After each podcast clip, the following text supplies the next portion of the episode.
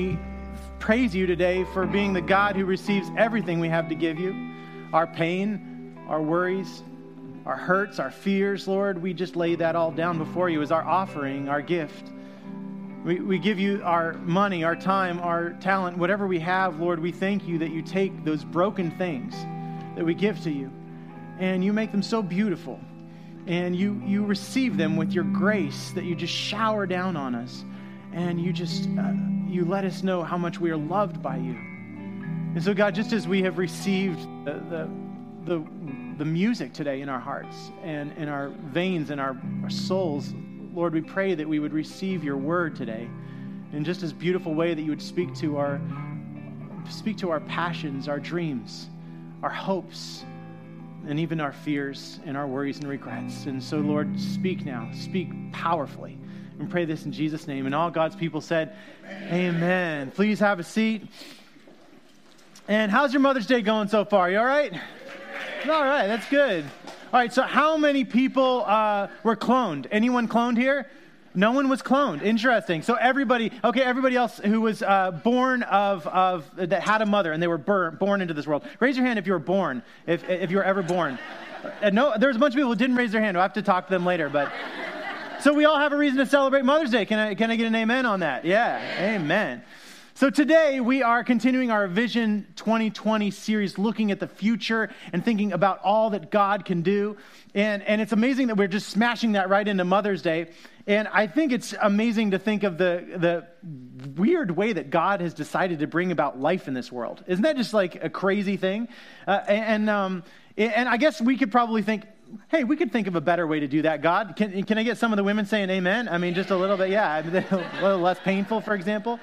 Well, I heard about a scientist. This is a joke, by the way. I heard about a scientist that was a know-it-all. He just felt like he knew everything. And he was cloning. He was practicing cloning human beings. And he was actually so good at it that he decided to announce on the news that he found a way that women didn't need to give birth to babies ever again. So that was the miracle. And then he actually approached God and he said, God, we don't need you either, because, you know, we can make our own human beings now. And God said, okay, I hear you. That's fine. He said, before we do that, can we just do a contest just for fun, just before I leave you on your own? And he said, okay, this is the contest. We're each going to create a human out of dirt and see who does it the fastest. And the scientist said, sure, let's do it. He felt like he could beat God at this, or just it would be a fun game. So as soon as they both said go, the scientist reached down into the dirt, and God said, hold on a second. You got to use your own dirt, buddy. It doesn't make sense, but... Yep. We all think we got a better way to do it. But there's only one way, right? There's only one way to do it. Today we are continuing our look toward the future, looking at the miracles of Jesus, and realizing that when we look at the future through the lens of miracles of Jesus, anything is possible. Anything can be accomplished. There's nothing that's impossible for Jesus. And today we are continuing to do that. And so as we begin our scripture today, are you a little bit excited about what we're going to read? Are you kind of stoked to read the scripture? All right. No, there was one person. Listen to the words of Jesus. And now this is a story where Jesus has just healed a paralytic. According to the Gospel of Luke, he just healed a man who was paralyzed. That man got up and walked away, but he didn't just heal the man's legs. He actually healed his heart so that he had a future. He was hopeful about the future and filled with praise. And so this is what Luke says happens next. It says, after this, Jesus went out and he saw a tax collector named Levi sitting at the tax booth. Now, I'd like you to know, before we barrel forward in this story first, that tax collectors were like mafioso. They were mafia members. They were people of the community who had spent their whole entire life trying to steal from their fellow citizens. And the way they would do it is set up these little tax booths at the entrances and exits to different regions. And they would take the taxes from people, but then the way that they would accrue their salary is by adding to the taxes. And generally speaking, all of these tax collectors were really, really rich. And the people were very, very poor. They couldn't afford anything. And on top of that, this tax system that they were a part of was part of the Roman tax system, which was a foreign invading government, an occupying government. So they were also seen as traitors. So to say the least, to be a tax collector was not the best job in the world. Although if you had ambitions to be wealthy, if you had ambitions to have notoriety in at least the Roman circles, then you would definitely betray your fellow citizens in order to gain wealth and become a tax collector. And that's what Levi had done. And I actually think this is a really interesting little occupation for Levi, because I believe that Levi had spent his whole entire life trying to accumulate, trying to see how much he could obtain from other people. Now listen to what Jesus says to this person that nobody wants to have anything to do with. Jesus says, and Jesus said to him, "Follow me." And Levi got up, left everything, and followed him. Levi gets up from the tax booth. He leaves all of the money behind. He leaves all of the paperwork, and he follows Jesus. Now, when Jesus asked someone to follow him, he was actually asking someone to become his disciple. He was a rabbi. Jesus' job was a very well-respected job in the community. He was a teacher. And so when he was saying, "Follow me," he was asking Levi to be his mini rabbi. And Levi knew that. And this was Levi's opportunity to get out of a job that he initially probably thought would be the path to freedom in his life, but actually had become kind of more like a prison.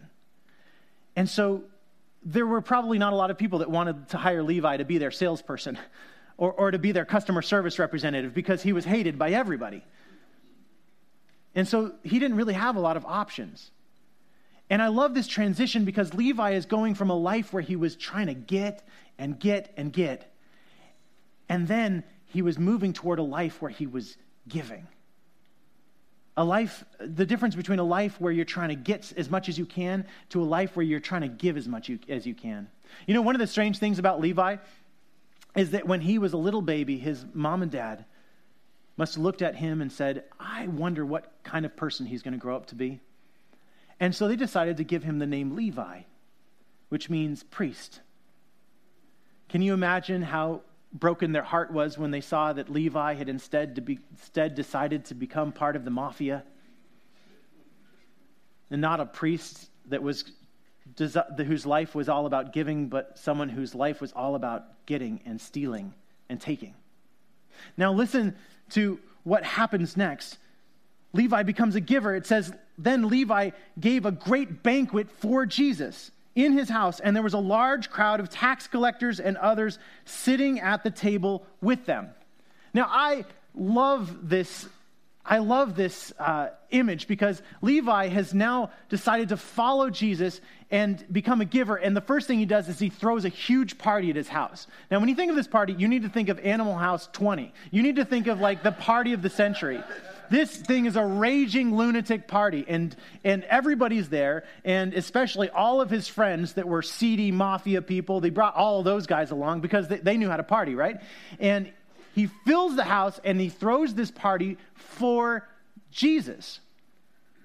And this is what happens. There's a group of Pharisees and their scribes in the corner. And the Pharisees are the people who followed the law. They actually did everything they could to be as good in their life as possible. And so they never missed a Sunday. They would always be at church. And then they also made sure that they were very, very obedient to the Old Testament laws. So they would always eat just what the Old Testament told them to eat.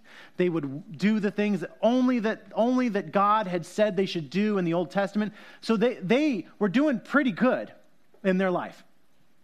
Now, these Pharisees come to this party, and this is what they say. They gather a group of Jesus' disciples on the side of the party, and they say these words to the disciples. They say, "Why do you eat and drink with tax collectors and sinners?" Now, I think there's a side message in this that is not to be overlooked. Don't show up at parties and complain. That's just not a good idea. It's not that cool. And then the other thing is, okay, so I had a job that I worked years ago for an electrical contractor. I was a sales representative. And one of the things that happened at the Christmas staff party, was, and they had some alcohol at that staff party, is that one of the staff members decided to gather with all of the other people, all their colleagues and coworkers, and they decided this was a good time very loudly to kind of unload everything that they really thought about the boss, you know? So they start telling this, you know, oh, I think this and this and this and this. And the coworkers' eyes are getting wider and wider and more surprised and unbelieving. And the guy probably thinks he's telling a really good story as they're listening so intently to every word that he says. But the reason they're listening so intently is because the boss was standing right behind him. Not good. This is what was happening here. The Pharisees were talking to Jesus' disciples, and guess who was standing right behind the Pharisees? Jesus. He heard everything. This is what Jesus says to them. Jesus answered, those who are well have no need of a physician, but those who are sick. I have come to call not the righteous, but sinners to repentance. Wow. That is a burn beyond all burns. Doesn't sound like it, but let me give you an idea. Jesus was saying, I didn't come to hang out with people who are know-it-alls, who feel like they have it all together. I'm here for people who feel like they need a little bit of help. I'm not here for people who feel like they're better than everybody else. I'm here for people who know that they're not better than anyone. And there was obviously the hint, hint, you know who I'm talking to. You see, when we acknowledge our brokenness in front of God and the world, which is something that Levi was very keenly aware of, there's a blessing in that, because then it allows us to receive the love that God has for us. I actually think there's another message here. I think that I learned a lot about being a mother from my wife, and I learned it yesterday, as is usually the case.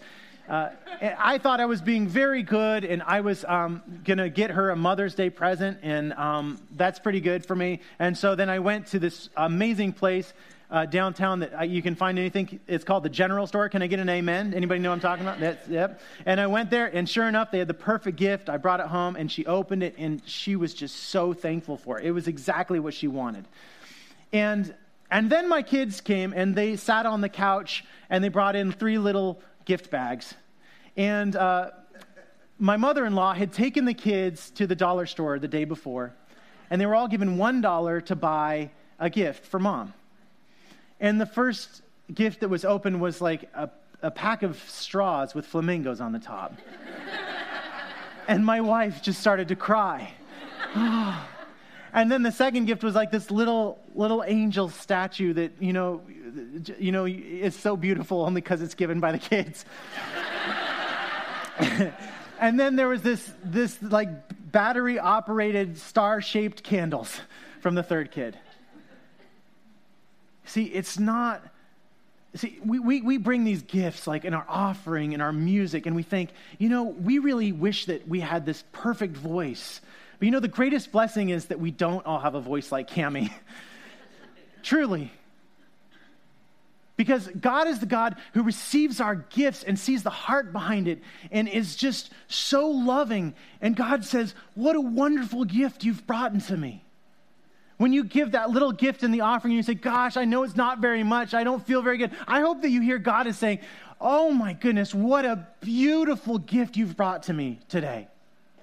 I love what Silas was talking about, giving a gift with a joyful, ungrudging heart. I just remember all of the little pictures that my kids would draw over the years. And they looked like, mental patients had drawn these things. And there's no disparagement to that because, I consider myself one of those. So I'm very serious. I'm serious.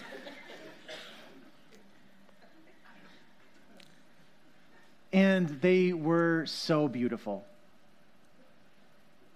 There's no brokenness that is too much for God to pour out his grace over and to say, I love you so much. There's nothing that you can do. You can't be a tax collector or a person that joins the mafia or a person that's lived your life this way or anything that can separate you from a God who will look at your brokenness, what you bring to God, your condition, whatever it is, And God says, I just think it's so beautiful what you bring before me. Now, there's this other thing that I think is the big. I was trying to think through this beautiful thing of motherhood today, and I loved thinking about the very beginning of the Bible. It's a text that has been kind of working on my heart, and it's such a beautiful one. And it's at the beginning of creation, and it says, "So God created humankind in His image. In the image of God, He created them.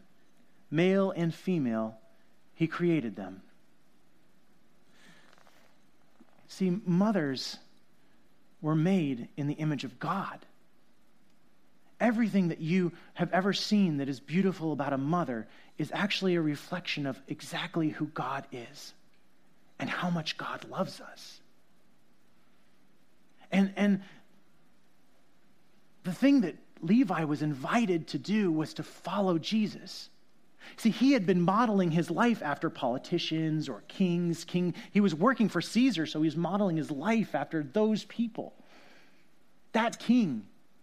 And Jesus, when he said, "Follow me," he was saying, I'm inviting you to make yourself in my image, to make yourself into my likeness. Now, when a rabbi invited someone to follow him and to become one of his disciples or mentees, he was actually inviting him to literally follow him. So a rabbi, when you were invited to follow a rabbi, to be a disciple of a rabbi, you were instructed to follow everything they did. So I'm creeping around the stage because I'm imagining Jesus, if he walked in those footsteps, then the disciples' job would be to walk directly behind Jesus and to follow exactly in his footsteps. If Jesus reached out for a cup to drink with his left hand, then the disciples' job was to reach out for the cup with the left hand. If Jesus said a prayer with a certain intonation, then the disciples' job was to mimic that and mirror exactly what was happening, because the goal was to be made into the likeness of the rabbi, and the rabbi would be focusing all of his attention on who God is. And what Jesus was inviting Levi to do is to stop making yourself into the likeness of King Caesar or King Herod, but to make yourself into the likeness of Jesus. You see, there's such beauty when we recognize, I always hear moms say they just feel like they don't have, that one thing you recognize when you're a mom is that you don't have what it takes. It's how broken you are. Yet there's something that God does with the gifts that we give and the way that we contribute that just blesses and showers over us, that takes any gift that we give and turns it into something amazing, even no matter how broken that gift is. And as we're thinking about the future, I want us to imagine that we are Levi being called out from our tax booth, called to change our life from a life of take, to accumulate all that we can, to a life of how much can I give to the world? To live into the name that we were given by God, child of God, one who was created in my likeness, created in the image and the likeness of God. See, it's from God that we get the image of what it's like to be, what should be like to be a father or a brother or a sister. It's from God that we get the image of what a perfect mother looks like. That caring heart of protection and nurture and love. And on Mother's Day, it seems that we tend to get a little too attached to the biological definition of mothers. You see, Jesus is clearly all about the heart. And the most important thing is the heart. It's a spiritual motherhood that we are brought into, to care for all the children that are downstairs and to care for all the children of this community and to extend God's motherly hands around all of this world. And that sounds like an impossible thing to do in the next 3 years. But if we consider that whatever gift we give to God, God is able to bless it and to make it into something that is more magnificent than we could ever imagine, then anything at all is possible. Today is a day to celebrate, yes, mothers. But when we do so, we are truly celebrating the one in whom all mothers are created in the likeness of. Every single one. Let's pray. Lord Jesus, thank you so much for rescuing us from our judgmental attitudes, from our